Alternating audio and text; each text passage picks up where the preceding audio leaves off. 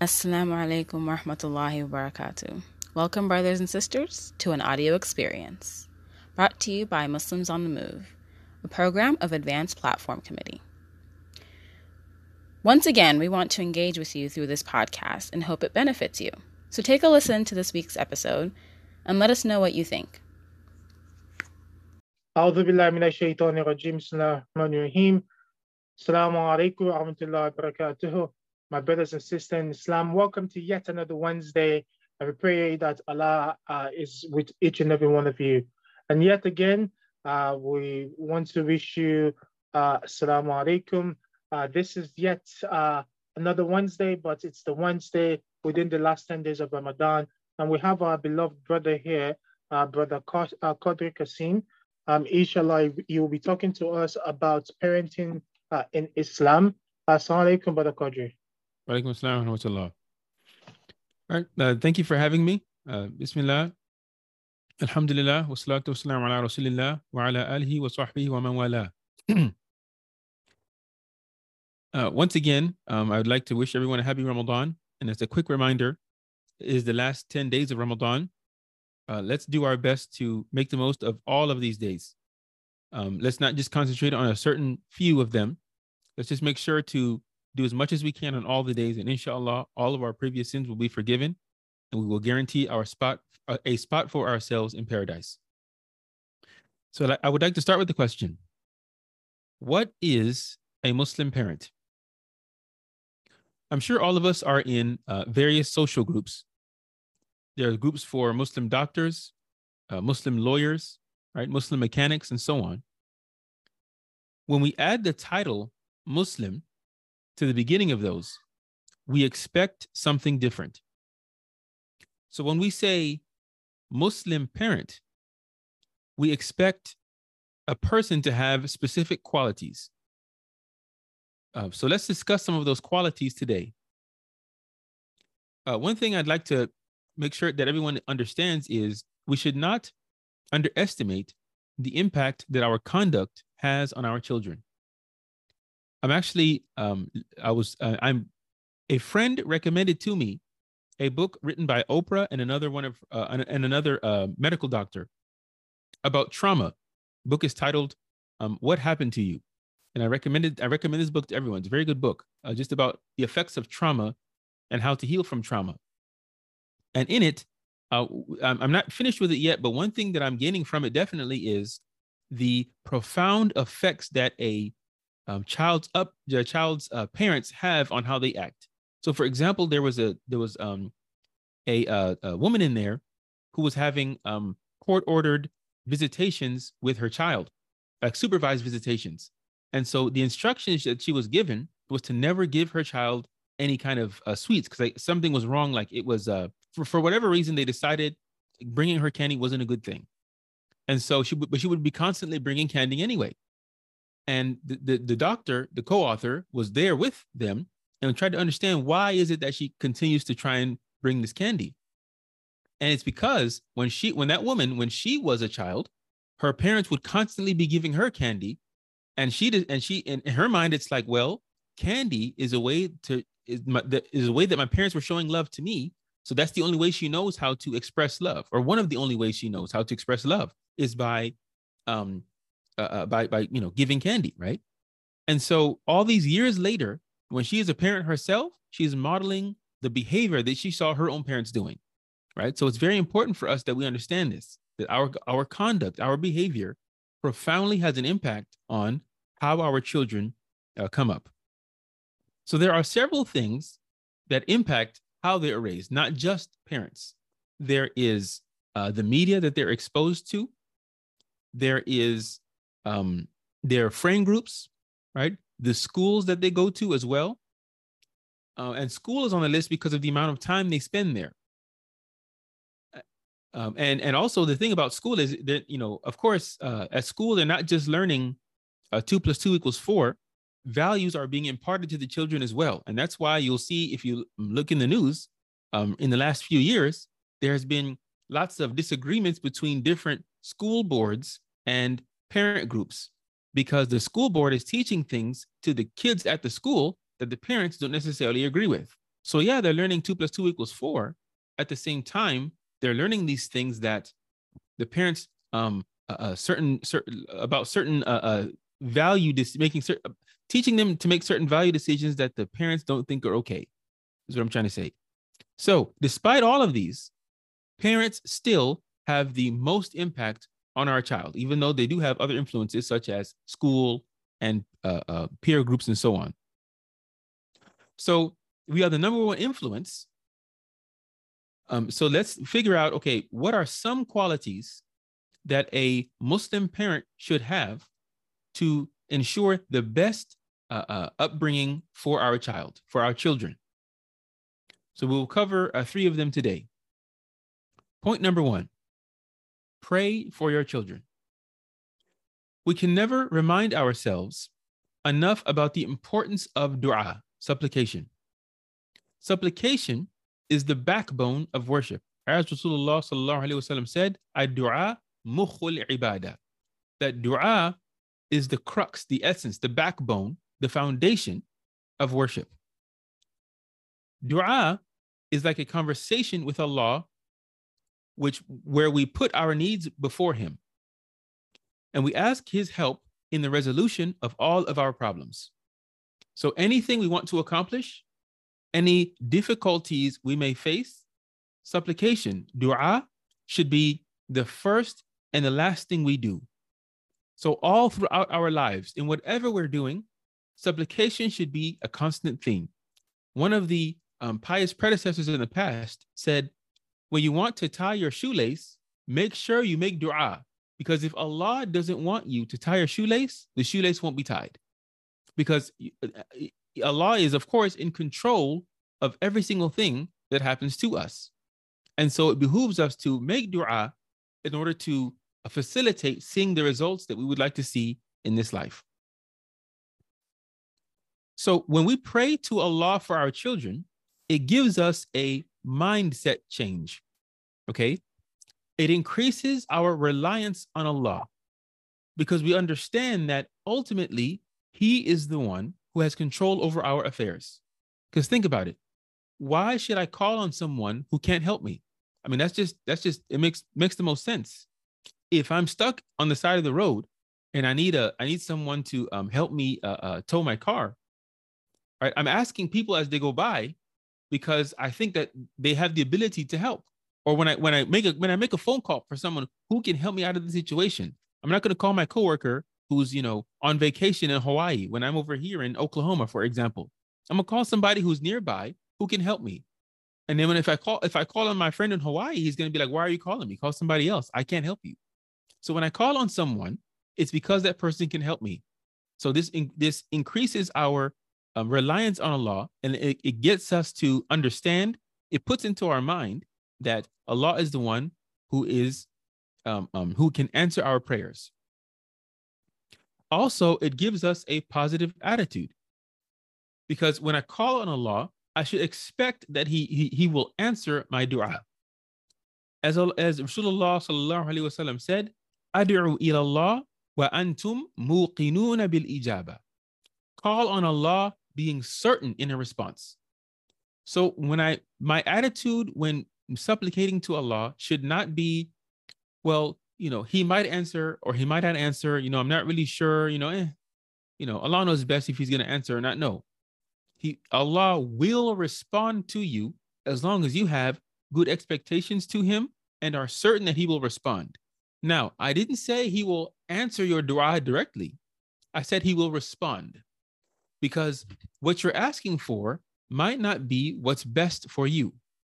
And so he will respond in a way that's best for you because what you're asking for might, might not be good. Maybe if you get it right now, you will misuse it, or someone else will come and try and take it from you, and so on and so on. Right. So Allah knows what to give you and when to give it to you. Okay. So Allah will respond to our du'as. And it also causes us, when we make dua, causes us to work for the outcomes we want to see.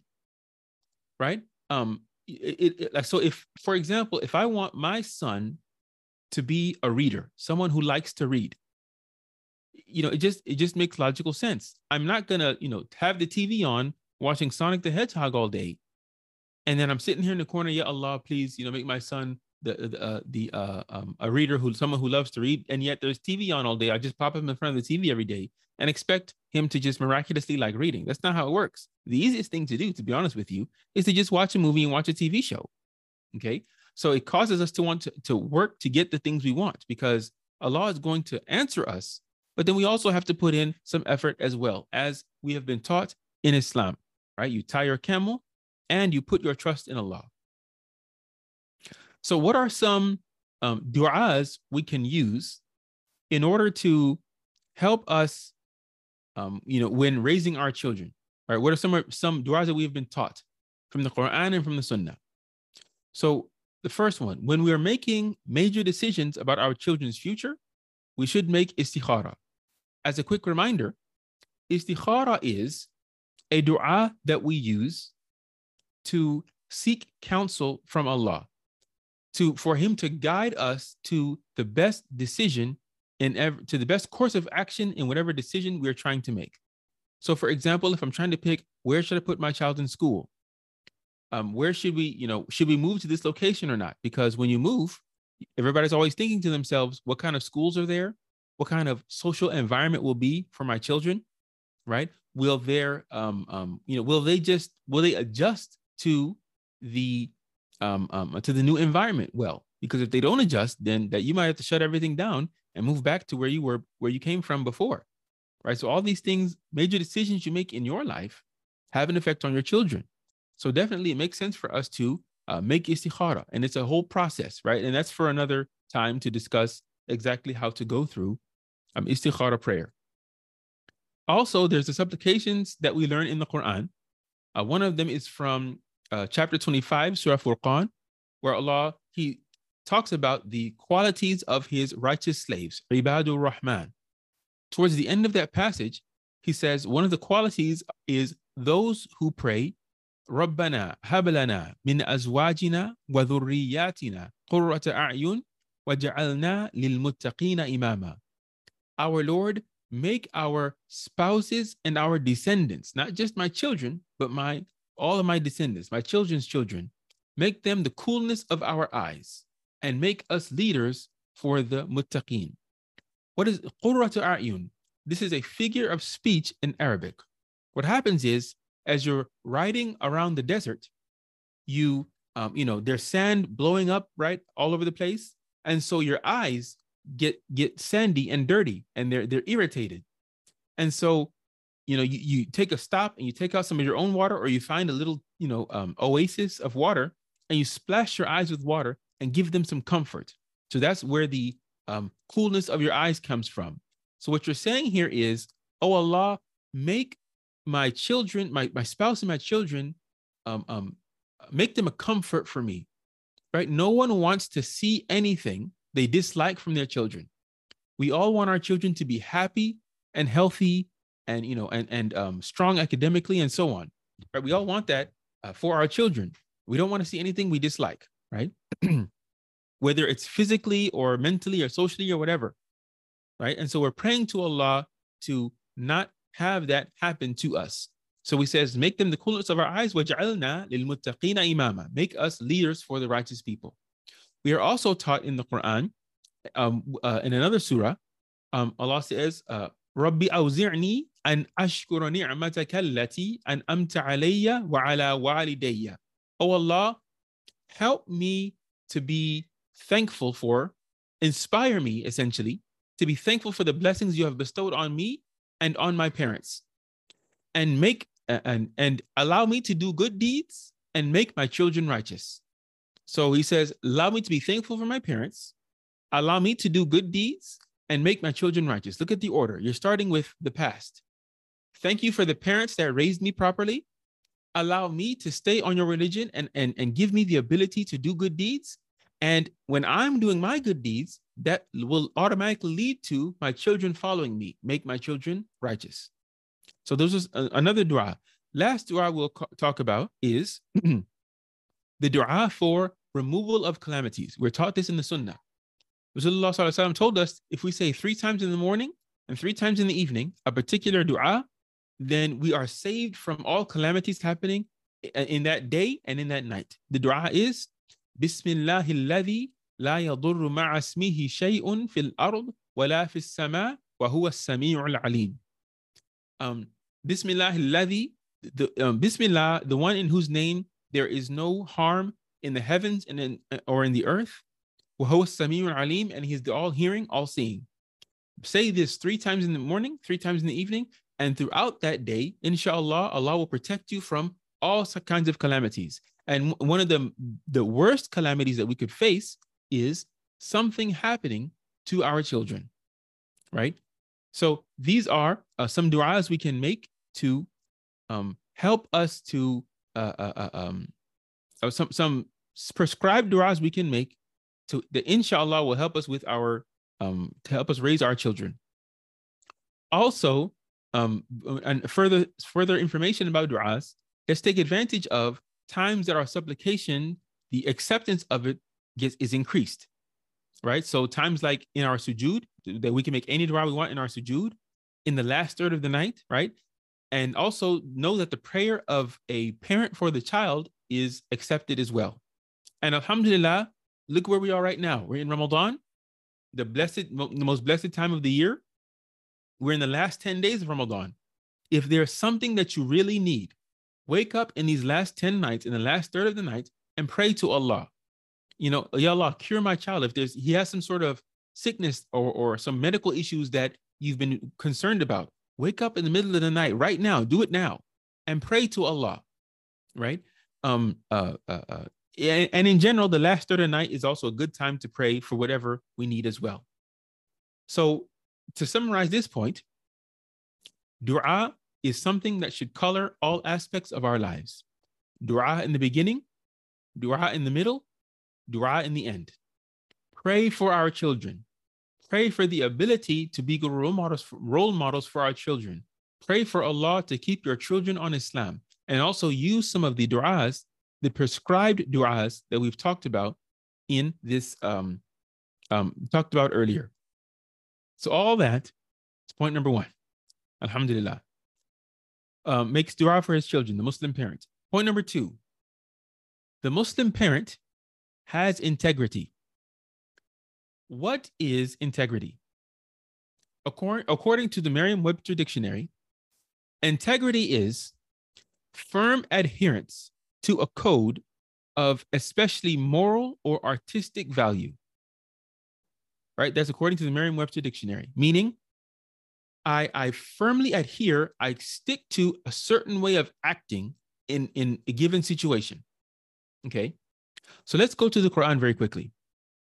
And Surah Baqarah, the first several verses talk about the, there's a discussion about believers, the disbelievers, and hypocrites. And when Allah talks about the hypocrites, he mentions several blameworthy characteristics of them. There's a certain ayah where Allah talks about when the hypocrites come to the believers, they say, um, you know, قالوا آمنا. Then he says, وَإِذَا خَلَوْا شَيَاطِينِ خَلَوْا إِلَى شَيَاطِينِهِمْ When they, uh, uh, when they, you know, retreat back to their, the real group they're with, they say, inni ma'akum innama nahnu mustahzi'un. We we're actually with you, right? We, we, um, and we were just joking, you know, with those guys before. So what's happening here? With group A, they're acting one way. With group B, they're acting a different way. The hypocrites in this situation don't have integrity. They don't have a consistent a code of conduct in whatever situation that they're in. Depending on the situation, that's how their behavior will change, whatever will benefit them in that situation. So the second point I'm making is children, attention pay to what we do, not what we say. Children, attention pay to what we do, not what we say. If I want my child to come up properly, I need to be a role model for my child, period. We have to model the behaviors we want to see in our children. So, when we were growing up, things were likely different. If you have children right now, however long ago it was, or in whatever country you came from, right? The relationship might have been more formal. I'm not saying it's right or wrong. I'm saying this is how it is. How you just do as you're told and you know and that's it, right? You don't question it, you just do it or you get in trouble. Okay? So um nowadays and it, this isn't just in America, this is all over the world, right? We don't have that luxury. Okay? We can't expect our child to not copy what we do. So um you know, if you're not um, being as consistent as possible, then don't expect if you're don't don't be surprised when your child has some qualities that you don't want them to have. Of course, you're not going to be perfect, but we need to do as good as we can.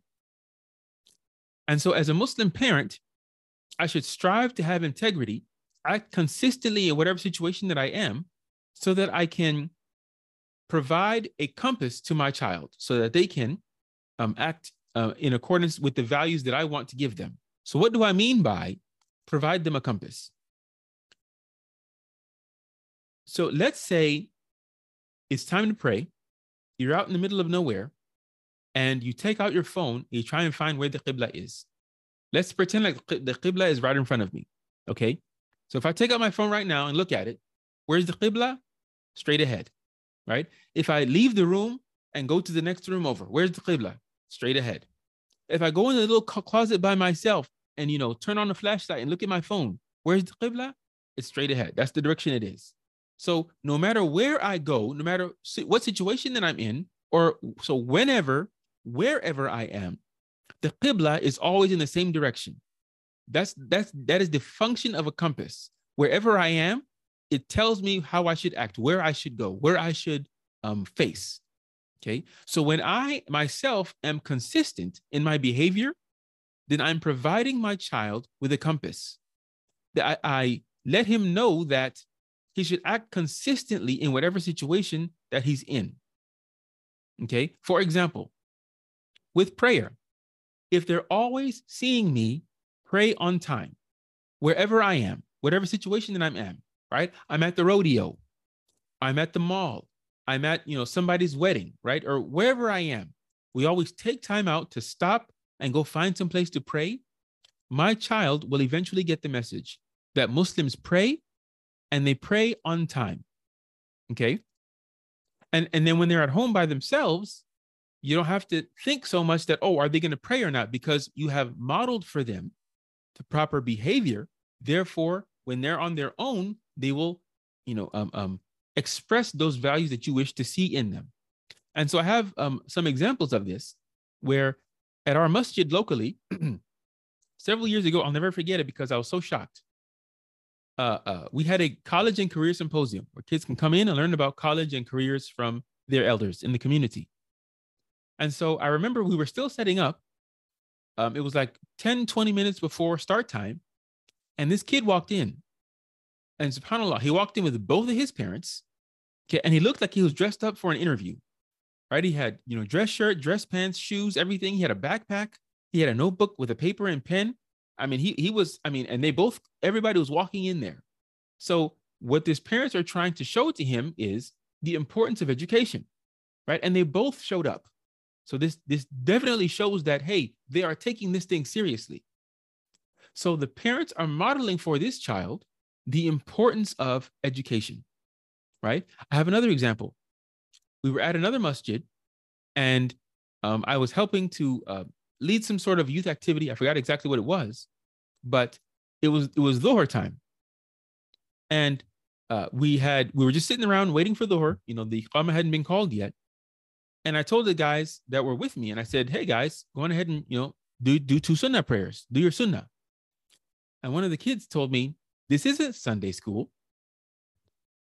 So Sunnah prayer is only for Sunday school? So I have to ask the question Is the importance of prayer being properly modeled for this child? I don't know. I'm not saying yes or no. I'm just asking the question, right? Because that's kind of strange to me that I'm telling you to pray Sunnah and you're telling me this is only Sun this this isn't Sunday school, as if the only place you're supposed to pray Sunnah is in Sunday school, right? Last example, I just have to share this last one. Um, so sometimes, you know, as as all other parents have the issue, um, sometimes my kids don't listen, right? And so in the past, I would just give them like a little flick, just you know, on the arm or on the leg or something like that, just to get them to pay attention. Okay. And so I would uh so I saw my daughter one time flicking her brother, and I said, Hey, don't do that, don't flick. And she goes, But daddy, you flick. What am I supposed to say? Right? She saw her dad do it. So she thinks it's okay. So over time, you know, um, I've had to modify my parenting strategy because definitely my children, they copy what they see us doing. Okay. So once again, when I'm consistent in my behavior, when my child encounters something when they get older that, you know, most children these days are going to fa- going to face, let's face it, alcohol, drugs, you know, all the things that we know we aren't supposed to do in Islam, but sometimes you know we are presented with those things and we may not be there you know for it might be on purpose or it might be on accident who knows right? They're in college they go to a party they don't i mean they go to somebody's house they're just trying to hang out with friends and somebody brings out alcohol and says hey man try some right? What what do you do with that situation? Okay? And if i didn't provide them a compass if i wasn't if i didn't have integrity in my own behavior it's possible they may just give in they might just give in because let's face it the easiest thing to do is to just give in to the peer pressure or just keep watching the movie as prayer time comes. I mean, prayer comes, prayer goes, prayer comes, prayer goes. And we're all just sitting there playing video games, watching TV. Nobody's getting up to pray, right? Because they didn't see that modeled uh, for them. all right. The last thing about this um, in this section I'd like to share is a poem I found in a book. I don't remember what book I was reading. All I remember is I took a picture, put it away somewhere because I said, This poem is amazing. So I'd like to read this for you uh, this poem. It's the poem is titled "The Little Chap Who Follows Me." A careful man I want to be. A little fellow follows me. I do not dare to go astray, for fear he'll go the self same way. I cannot once escape his eyes. Whatever he sees me do, he tries. Like me, he says, he's going to be that little chap who follows me. I must remember as I go through summer suns and winter snows, I am building for the years to be that little chap who follows me. So I think that summarizes everything that I was uh, trying to say.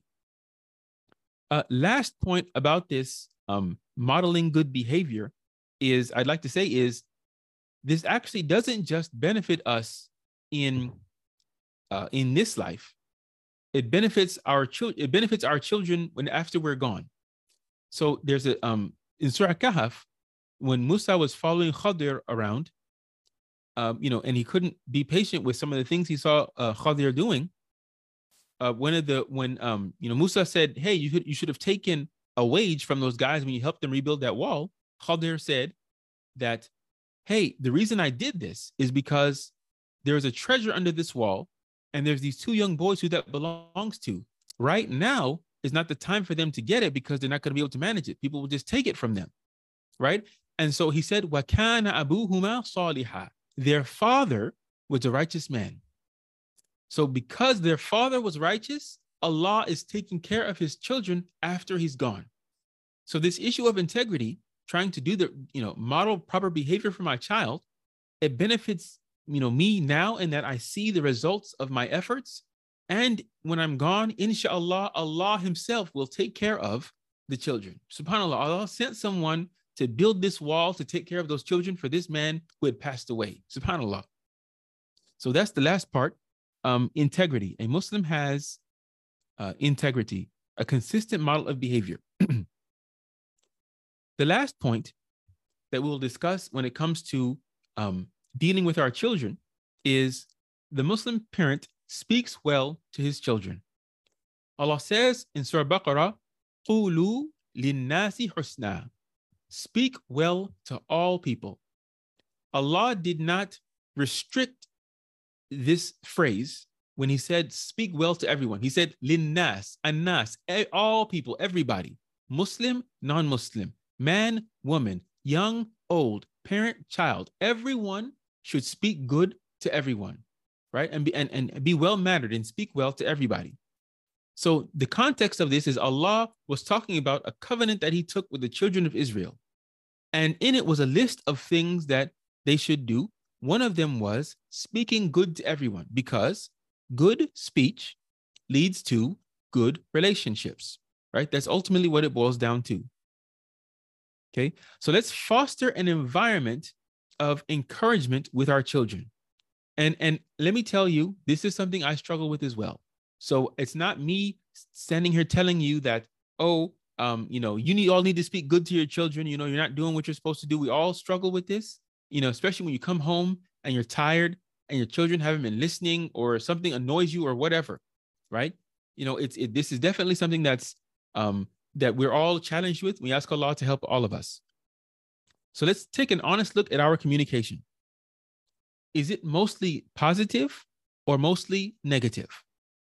Right? So the, the thing that researchers have found is that it takes five positive interactions to overcome one negative interaction.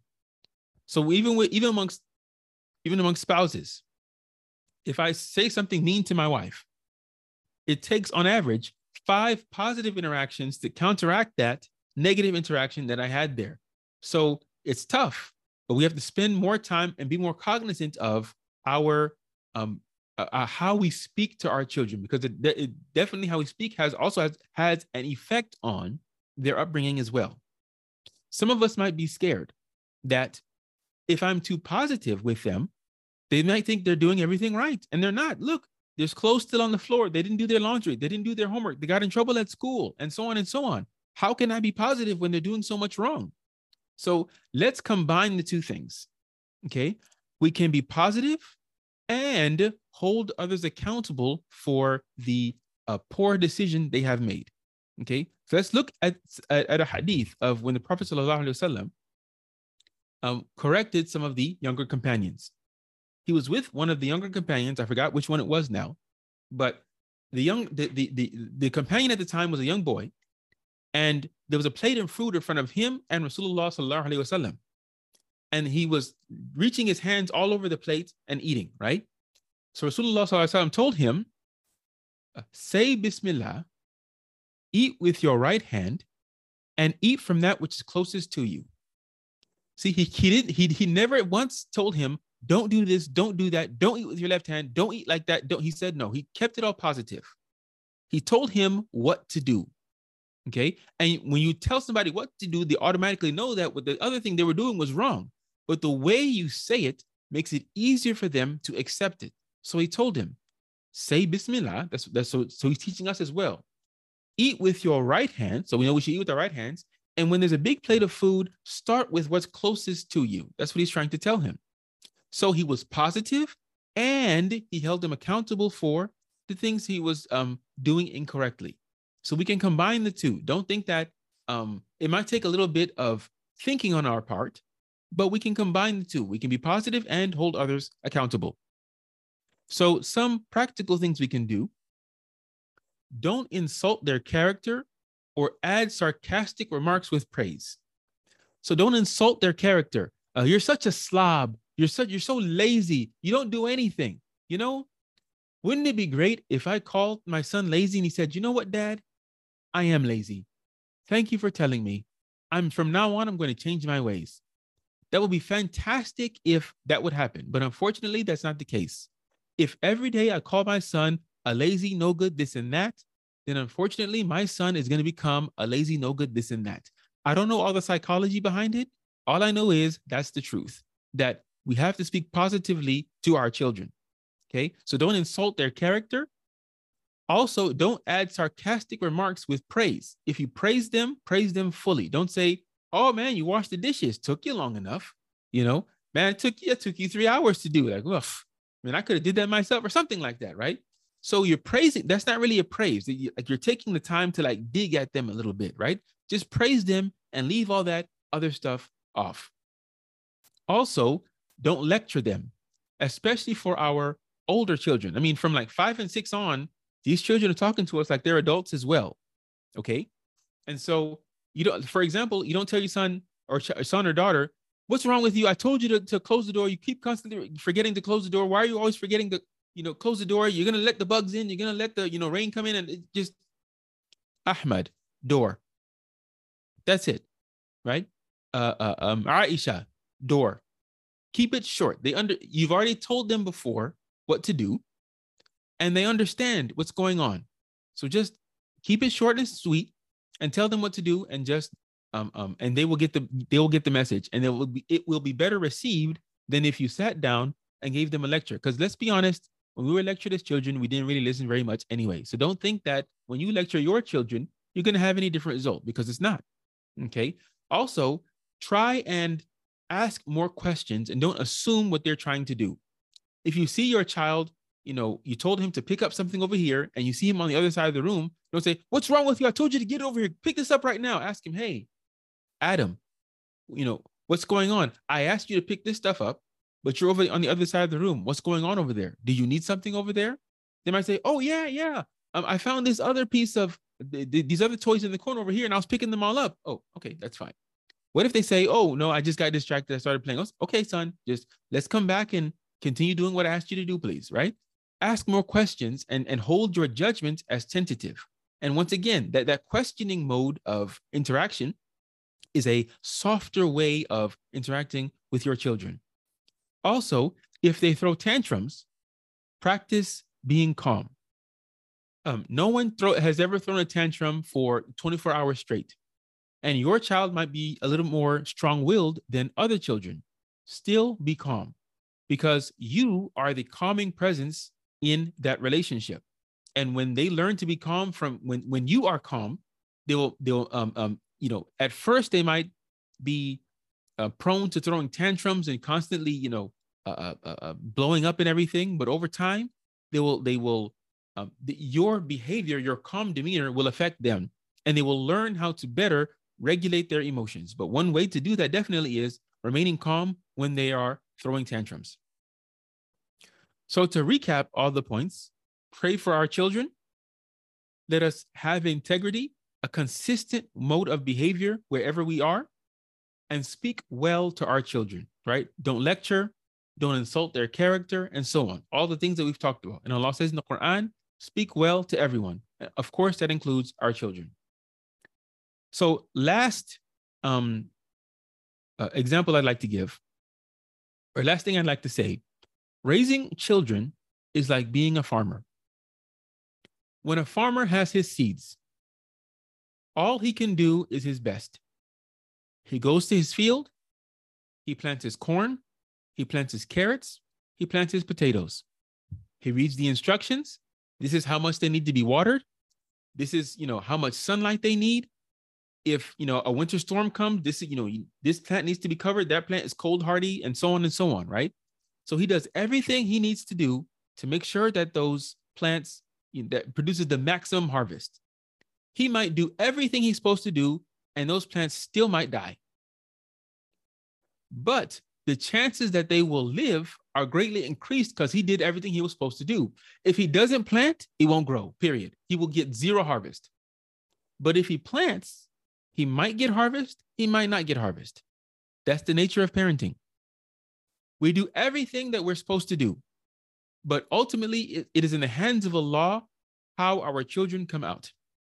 Okay, so it's not it's it's not uh, we shouldn't say oh well you know I'm afraid to have children. I've heard people say that I'm afraid to have children because what if they turn out bad? Well, um, you know that's where a trust in Allah comes in, right? What if you know if if I want to take that um uh uh, uh that uh, um excuse me I'm losing the words. If I'm going to take that uh, that logic and apply it to other things, then I could say I shouldn't apply for this job because I'm I'm probably not going to get I might not get it anyway. What if I don't get the job? What if I waste my time interviewing? Right? I shouldn't get try and get a degree because what if I fail all my classes? No one ever says that with when it comes to money and material things, but when it comes to raising children and all that stuff, oh, what if they turn out bad? Well, again, try your best, and inshallah, because of your efforts, they will come out good. And let me tell you right now, what I've seen personally is the parents who are righteous, 95% of the time, their children come out righteous as well. So we ask Allah to fill our children with compassion and care um, for each member of our family. Um, we ask Allah to grant them piety. We ask Allah to protect them from the evil eye. We ask Allah to help them love, value, and appreciate and respect one another and have good communication between all of our children. Ya Allah, protect our children from any physical harm. Grant our children, we ask Allah to grant our children good friends. We ask Allah to take care of our, of our children after we pass away. And we ask Allah to reunite us with our children and our entire family in paradise. Once again, it is the last 10 nights of Ramadan. Let's push ourselves. Every single night, do something extra. Read an extra page of Quran, donate to some charity, say something good to your spouse or your children. Do something extra on these nights. So then that's all for me. Thank you guys for having me. Jazakallah khair, uh, Brother uh, Quadri. May Allah continue to uh, increase you in Iman and answer all your du'as uh, and grant you the best of this dunya and akhirah. Uh, my brothers and sisters in Islam, please join me in saying Jazakallah khair to our beloved brother as he continues to show up for us uh, here at, at Advanced Platform uh, Committee. And as our brother uh, said, it's indeed the last 10 days of Ramadan. And just like that, uh, the time is is is is going by. Uh, may Allah make it easy for us to be able to pray for our children, uh, you know, speak with them uh, and show them what integrity looks like, and also speak well uh, to our children, and also may Allah grant us uh, patience, inshallah, because Allah. Uh, but before we depart today, inshallah, I'd like to remind us of the great work that APC is doing, and also just invite us to visit apc.ncnmo.org and also apc.ncnmo.org slash membership. Uh, you'll be able to see the great membership uh, um, uh, subscription model that APC has come out with. Uh, it's a way to give back to APC in this month of Ramadan. And we pray that Allah subhanahu wa ta'ala continue to enrich you abundantly. And also, uh, our uh, flagship program, YASR, is also coming up very shortly. Uh, we urge you to go to apc.ncnmo.org to sign up for that program. Uh, it's going to be uh, in Los Angeles, California, inshallah, because Allah. We pray that Allah subhanahu wa ta'ala grant us long life and prosperity to be able to witness that and beyond, inshallah, because Allah. But once again, uh, you know, Jazakallah khair to our, beloved brother and, and great speaker. Uh, we pray that Allah answer all your du'as, you know, and be with you and your family.